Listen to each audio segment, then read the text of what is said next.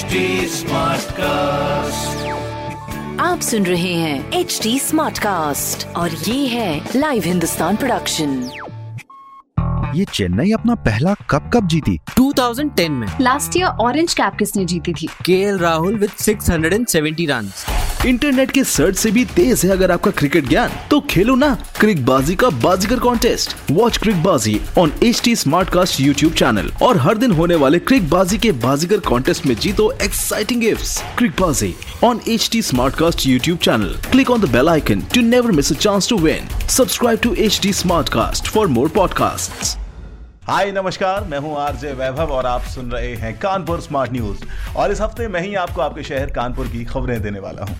खबर नंबर एक की बात करें तो आज भी शहर के 15 सेंटर्स पर 18 प्लस एज ग्रुप के 3000 लोगों को वैक्सीनेशन किया जाएगा।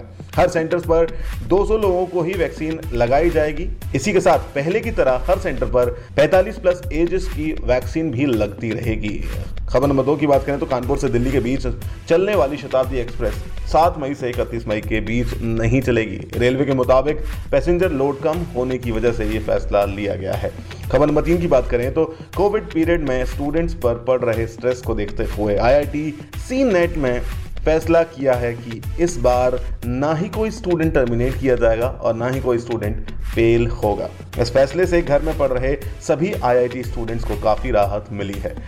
ऐसी खबरें सुनने के लिए आप पढ़ सकते हैं हिंदुस्तान अखबार। कोई सवाल हो तो ज़रूर पूछेगा on Facebook Instagram and Twitter हमारा हैंडल है at the rate H T और ऐसे पॉडकास्ट सुनने के लिए log on to W W W dot H T